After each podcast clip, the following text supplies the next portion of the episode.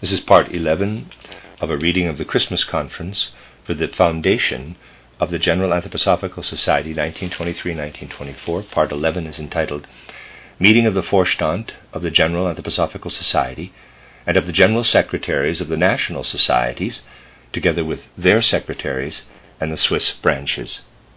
This occurred on the 29th of December at 8.30 in the morning in the Glass House. Dr. Steiner. My dear friends, I would now like to open the meeting of the General Secretaries and the representatives of the Swiss branches. The best thing to do will be to include in the agenda our discussion about rearranging the affairs of the Swiss Anthroposophical Society. Wishes concerning this were expressed during the last meeting of delegates, and in the course of our further discussions about the General Anthroposophical Society, it will be a good thing to take these various wishes into account in the hope that a satisfactory arrangement can be found concerning the relationship of the branch at the Goetheanum and indeed of the general Anthroposophical Society as a whole. Would you now please speak to this point on the agenda? Suggestions at the other meeting were voiced very energetically indeed. Dr. Hugentobler speaks on this point and asks questions. Dr. Steiner. With regard to these matters, we must take into account that basically they can all be traced back to a question of tact.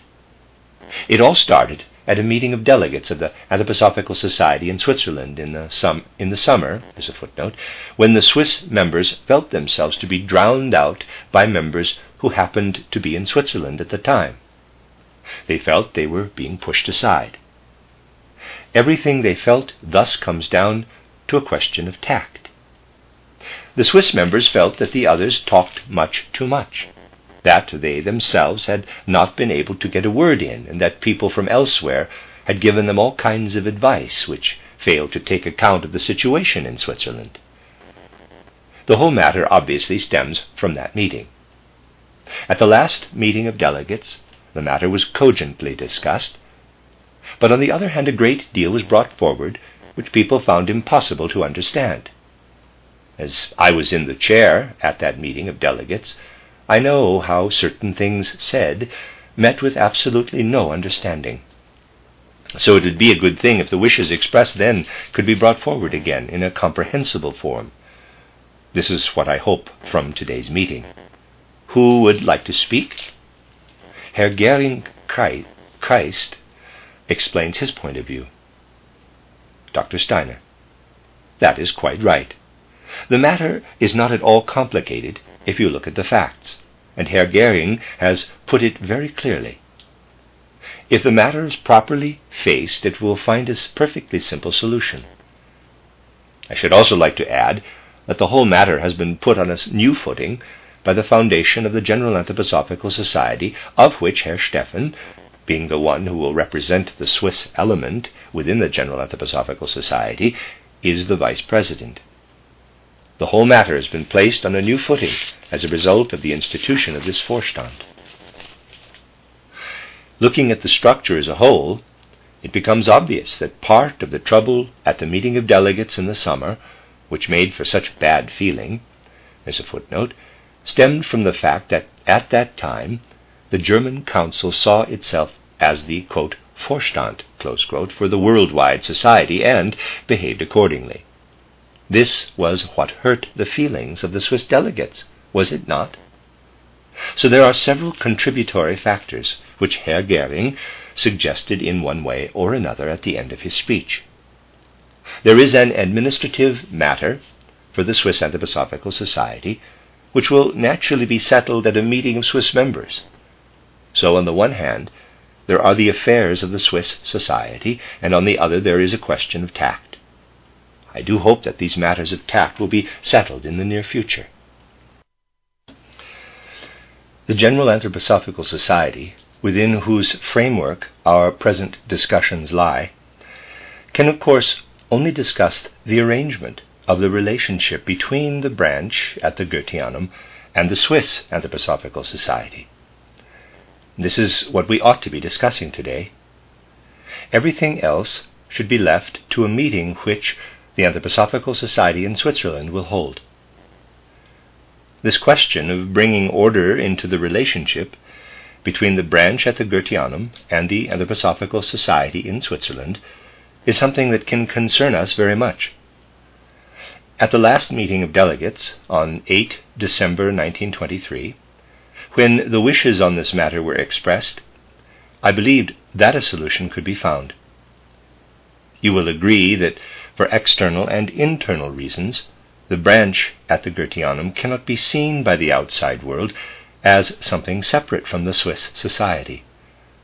But I thought that the solution could lie in arranging matters internally in such a way that the branch would have neither a seat nor a vote, or at least not a vote, at meetings of delegates of the Anthroposophical Society in Switzerland. Today, however, I believe that the view expressed by Herr Geering is very much justified, namely that a change in this direction is not necessary. the moment our Swiss friends can come to a general conviction that they could get on perfectly well with the branch at the Goetheanum, when other things are not allowed to interfere, at the moment when our Swiss friends can come to that conviction, there will, I believe, be no need to change anything. I would like you to have a specific discussion on whether there are any wishes that lie in this direction. Once this question has been fully discussed, it will then be a matter for the Anthroposophical Society in Switzerland, who will elect their General Secretary or whatever kind of officer they may want to have. Once this has been discussed, we shall actually have completed our consideration of the Swiss affair. I think the difficulty is partly due to the Swiss Council having not been particularly strongly consolidated so far. The chairman of the various branches had simply been nominated as the council. Obviously, a council like this is a rather elastic entity, and nobody really knows what it is, since the council does not function properly. If a properly functioning council can come into being in the Swiss society, the whole matter will sort itself out. I do not believe that it will be possible for those not living in Dornach to form a majority in Dornach. So I would ask you to seize on a formulation which will bring about a change in the relationship of the branch at the Goetheanum with the Anthroposophical Society in Switzerland. Herr Schweigler has something to say. Dr. Steiner. Does anyone else wish to speak to this point? Herr Geering Christ. Could we now proceed to a vote among the Swiss delegates? Dr. Steiner. I was just about to ask the Swiss friends whether they agree with the aims set out by Dr. Hugentobler, Herr Geering, and Herr Schweigler. Would those Swiss friends who do please raise their hands? They do. This is a clear expression of the wish of our Swiss friends to keep the branch at the Goetheanum within the bosom of the Swiss Anthroposophical Society. All the other questions are matters for the Swiss Anthroposophical Society and do not belong in this meeting. So we have dealt with the matter that needed attention within the framework of the General Anthroposophical Society. Does anyone else wish to speak about these questions while they can be discussed at this smaller meeting? Fräulein Dr. Vreede, as the secretary of the branch at the Goetheanum, states that of the 150 members of the branch, 70 are in fact Swiss members. Dr. Grosheintz wishes to speak. Dr. Steiner. That is quite correct. In a society such as ours, it will never be possible to avoid the appearance of questions in every field which have to be settled by tact alone. You will remember that in the philosophy of freedom, tact plays a special part among the moral principles. However much may be regulated by means of statutes, I am actually convinced that pedantic statutes can be the source of much that has to be settled by tact. So I do agree that if things are carried out in the manner suggested by Dr. Grosheintz just now, we shall manage things all right by means of the ta- of tact. Much will depend on this. Frau Weiss asks a question. Dr. Steiner. I do not think that Dr. Grosheintz meant this in a statutory way. He was speaking of something that has to be applied in each case as it arises if it is felt to be necessary. And this is exactly what I mean by a question of tact. You have to have at your fingertips a sense for what might be necessary. I am altogether of the opinion that in the management of a society not much can be achieved by a pedantic head. It may have its place elsewhere, certainly, but in the management of a society such as the one to be founded here, a pedantic head is quite harmful. What we need are sensitive fingertips. The more we can manage the society through our sensitive fingertips, the better will things be. Mr. Monges asks whether the relationship of Honolulu to the General Anthroposophical Society is to be similar to that of the branch at the Goetheanum. Dr. Steiner. Honolulu belongs to the General Anthroposophical Society. It has nothing to do with all these questions. Everything we have been discussing up to now has concerned the relationship between the branch at the Goetheanum and the Anthroposophical Society in Switzerland. The branch in Honolulu has nothing to do with the branch at the Goetheanum, nor with the Anthroposophical Society in Switzerland. Does anyone else wish to speak about anything? For instance, matters which could do with a preliminary airing prior to the general discussion with all the members. Somebody might wish to bring up a point for preliminary discussion in this smaller circle. Herr Leinhas. There was the matter of the contribution to be paid to the General Anthroposophical Society. Dr. Steiner. Perhaps I could ask Dr. Günther Wachsmuth to report on this. Dr. Wachsmuth reports. Dr. Steiner. It will not help us much, my dear friends, if we discuss whether every country should participate in paying membership contributions. It will only help us if they do all pay. There is very little point in knowing now whether they will pay or not. The only fruitful thing to do is to take the general picture as the basis and to endeavor from this general picture to state a figure which promises to be sufficient for the General Anthroposophical Society to achieve what it has to achieve. I would therefore be in favor of stating a standard figure, and then leaving open, of course, what the groups, the national groups, can agree to in practice. Of course, the figure can be exceeded by an unlimited amount, approaching, though never achieving, the lavish scale on which Carnegie acted. And less can also be contributed, for instance, by the countries with very weak currencies, down to what in mathematics is termed the vanishing point. In practice, we shall see what can be done. I do not know how closely it will be possible to approach the scale of Carnegie, but I am quite certain that the vanishing point, as they say in mathematics, will have a definite part to play.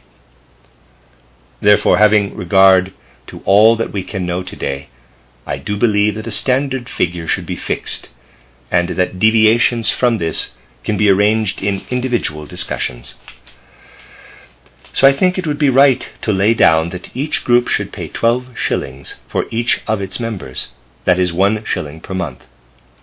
I can assure you that even if this shilling is really contributed, we shall have the greatest difficulty in carrying out the things we intend to do here. This must not be allowed to weigh on people. For those who cannot pay, the amount will have to be reduced, and we shall have to reduce our plans accordingly. But I do believe that we could agree on a standard contribution from the groups of 12 shillings per member. Any other arrangement would lead to the Anthroposophical Society being able neither to live nor die, so that once again, for financial reasons, nothing worthwhile would be achieved. We shall be criticized, and people will not understand that we cannot achieve anything if our hands are tied. So, this is not intended to be an absolute demand. It is a general standard. If it turns out to be impossible, it nevertheless expresses what we would need, and we shall then simply have to reduce it. This is perfectly possible. But I do think that it is necessary to make a statement of where one stands. Mr. Collison asks about a joining fee. Dr. Steiner. The joining fee would not be included in this. It is something that goes into the general fund. But the calculation can be made on the basis of the subsequent contributions. I am simply reckoning with a monthly amount for every member of one shilling, or annually twelve shillings. This is what I am reckoning with. This is what I am reckoning with.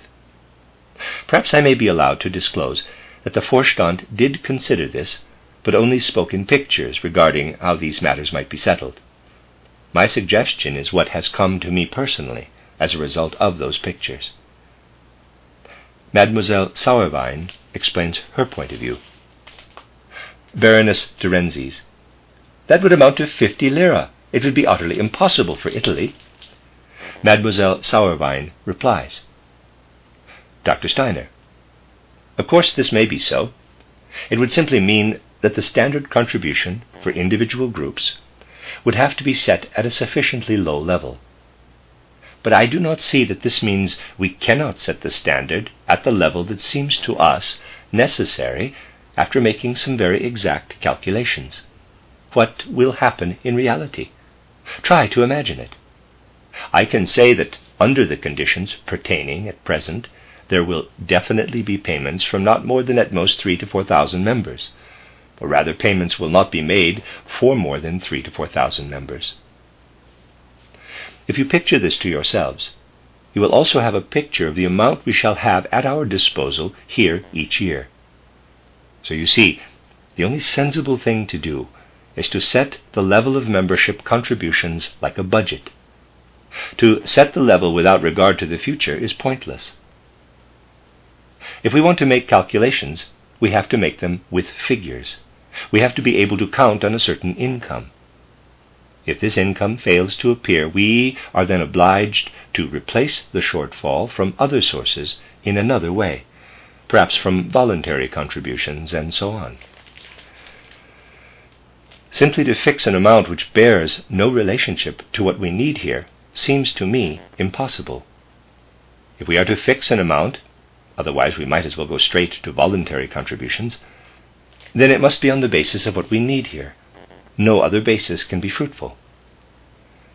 Fräulein Schwarz asks some questions. Dr. Steiner. The Verein des Goetheanum can only receive contributions toward the rebuilding of the Goetheanum.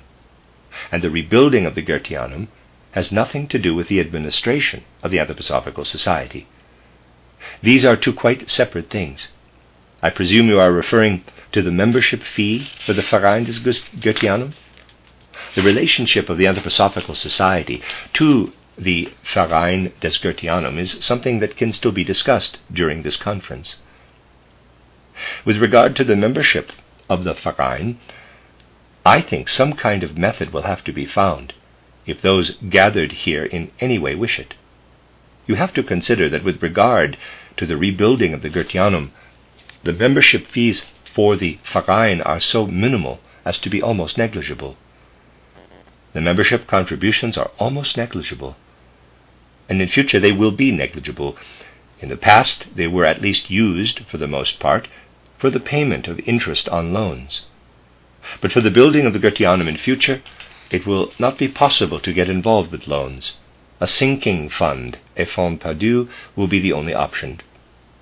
So when the membership contributions to the Verein des Goetheanum will have to be put to a use other than that of paying interest. We shall be speaking about the building of the Goetheanum. In future, perhaps it will be possible to bring about an agreement with the General Anthroposophical Society. This is a question that would go too far for the moment, since we have not yet got beyond the matter of the membership contributions. Does anyone wish to speak to the question of the membership contribution? Mr. Kaufmann explains that a, while, a little while ago Dr. Wachsmuth had mentioned an amount of seven shillings for the contribution, and that the English delegates had come with the mandate to agree to seven shillings. Dr. Steiner.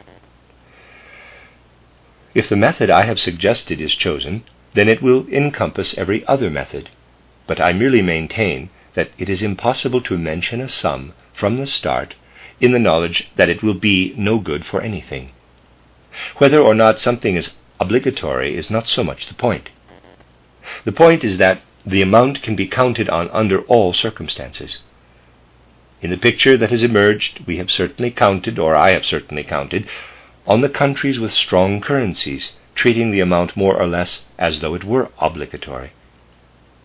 To go below the nominated sum would require individual negotiations.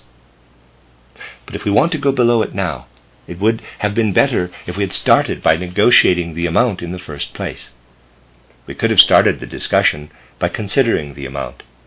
I know this would have gone against our moral sense. And once the discussion had revealed that the General Anthroposophical Society could not be maintained, we could have decided not to found it in the first place. There is no other way but to think realistically. We cannot found a society which is incapable of surviving. But now I have said that it will be possible to give less than the stated amount, and then the center here will have the task of raising the difference. This statement makes the payment of the membership contribution no hardship at all, for it is simply a statement of what is actually needed. I should be sorry if the matter of the membership contribution were to create a mood of dissatisfaction. But it is not necessary for this to happen, my dear friends. However, it is, on the other hand, necessary that the general enthusiasm for our cause, which rightly exists, and which has been expressed over the last few days, should not come to grief over the bagatelle of the membership contribution. That would be, quote, quote. My dear friends, people are so quick to say this in other settings. Dr. Buchenbacher recounts that the Free Anthroposophical Society in Stuttgart made it possible for a colleague to exist by paying him two, five, or ten percent of the weekly payments. He says that though conditions in Germany are very difficult, nevertheless, if everybody pulls his or her weight, things can be managed. Dr. Steiner, I should merely like to point out that discussion leading to such matters cannot really belong in our present agenda. I am convinced that if we were to listen to all the pros and cons of paying or not paying the contribution, we should, of course, hear as many justified reasons as there are people in this room, and later in the meeting with all the members that would mean 800 justified reasons. Surely we cannot make this the content of our discussion. If we are to continue, we must discuss how else we are to manage. We must discuss from the point of view of the General Anthroposophical Society how else we are to manage. I can see no possibility of managing in any other way. It seems likely that we shall not get what we need, but I see no way of managing with less. However, I do see a possibility that the special wishes might be taken into account. Assume that not a single group can pay the required amount. So instead of 36,000 shillings, we should receive 5,000 shillings and then we shall have to see how to replace the 31,000 shillings with something else. Above all, it will be an uncomplicated and obvious situation. But it will be different from situations elsewhere. We cannot proceed by fixing budgets. Imagine a national budget being fixed if every citizen is allowed to pay whatever he likes. You cannot fix a national budget in this way. Or can you, Duke of Cesaro? Can you ask each citizen what he wants to pay per year, or do you have to fix a sum and tell him what he must pay? The Duke of Cesaro, you, you can, but you can't force him. Dr. Steiner, this is just it. We shall not be able to enforce anything. And this can be the very reason why it might be much more easy to agree than if it were a matter of being forced. We have taken into account the matter of not being forced. Mr. Collison asks, whether this might not be a bit of an obstacle as regards acquiring new members. Dr. Steiner. Suppose a group was in a position in which it could only expect a yearly sum of four shillings or four francs from each member. If this were the case, it would, of course, not be able to pay twelve shillings or twelve francs to us. Perhaps it could pay only two shillings, or even nothing. The question of how to deal with new members is a matter that is left entirely to the groups who will then say to us, We cannot pay more than so much for each member. Under these circumstances, it will always be possible to manage. Herr Ingerul declares on behalf of Norway that about 3,000 shillings per year could be paid. Dr. Zeylmans van Emmichoven declares that taking Holland as a whole, the sum will be met. Dr. Steiner. This is how the matter was always handled during the time when we were still the German section of the Theosophical Society. Individual members were not forced to pay, but the groups were able to pay the full sum to the German section by making up any shortfall out of larger payments by some members. In those days, though, the contributions were far smaller. This is no longer possible today. I have often described to you the conditions under which it was possible to manage with the old modest contributions. I have described to you how title Lucifer Gnosis was produced and sent out in the early days. These are conditions which cannot be brought back today. So, all in all, so far as I can see, there can be no other picture than that of needing twelve shillings in the future for each member of the General Anthroposophical Society. Is there any member of the Vorstand who thinks differently? Frau Dr. Steiner. No, indeed. While I was closing down the publishing company and our flat in Berlin recently, I was so interested to find the endless envelopes again, all addressed by hand by Dr. Steiner, while each entry in the post book had been checked by me. We saw to every little detail ourselves, and then carried the whole mailing to the post office in a laundry basket. These memories came back to me in Berlin. Nobody likes doing things like this these days, but it was most interesting to look back and experience once again how every detail was attended to by Dr. Steiner and myself in those days. Dr. Steiner. These are things which simply come about, and there is no point in arguing about them. You didn't argue about them, you didn't even talk about them. These things are simply there to be done out of the necessity of the moment. But once something comes under discussion, you simply have to state how much you need. It is only possible to discuss something if you have a proper basis. Does anyone else wish to speak about this? Frau Professor Bürgi. I wish to commit myself to paying the contribution on behalf of the Bern branch.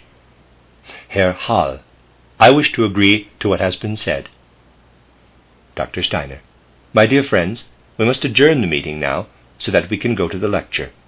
I shall announce when and where we shall continue. The end of part 11.